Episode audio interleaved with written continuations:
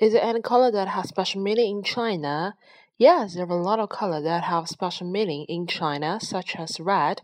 Red represents hope and passion. The Chinese people like red very much. In the Spring Festival, they like to put the red spring couplet and the red lanterns, which means a good luck and just can help them to ward off all the bad things. And what's more, Chinese people like the yellow or gold, and in the especially in ancient China, only the royal family can use the golden color or yellow color, which means a dragon, the highest status. So I think red and yellow that has a special meaning in the China.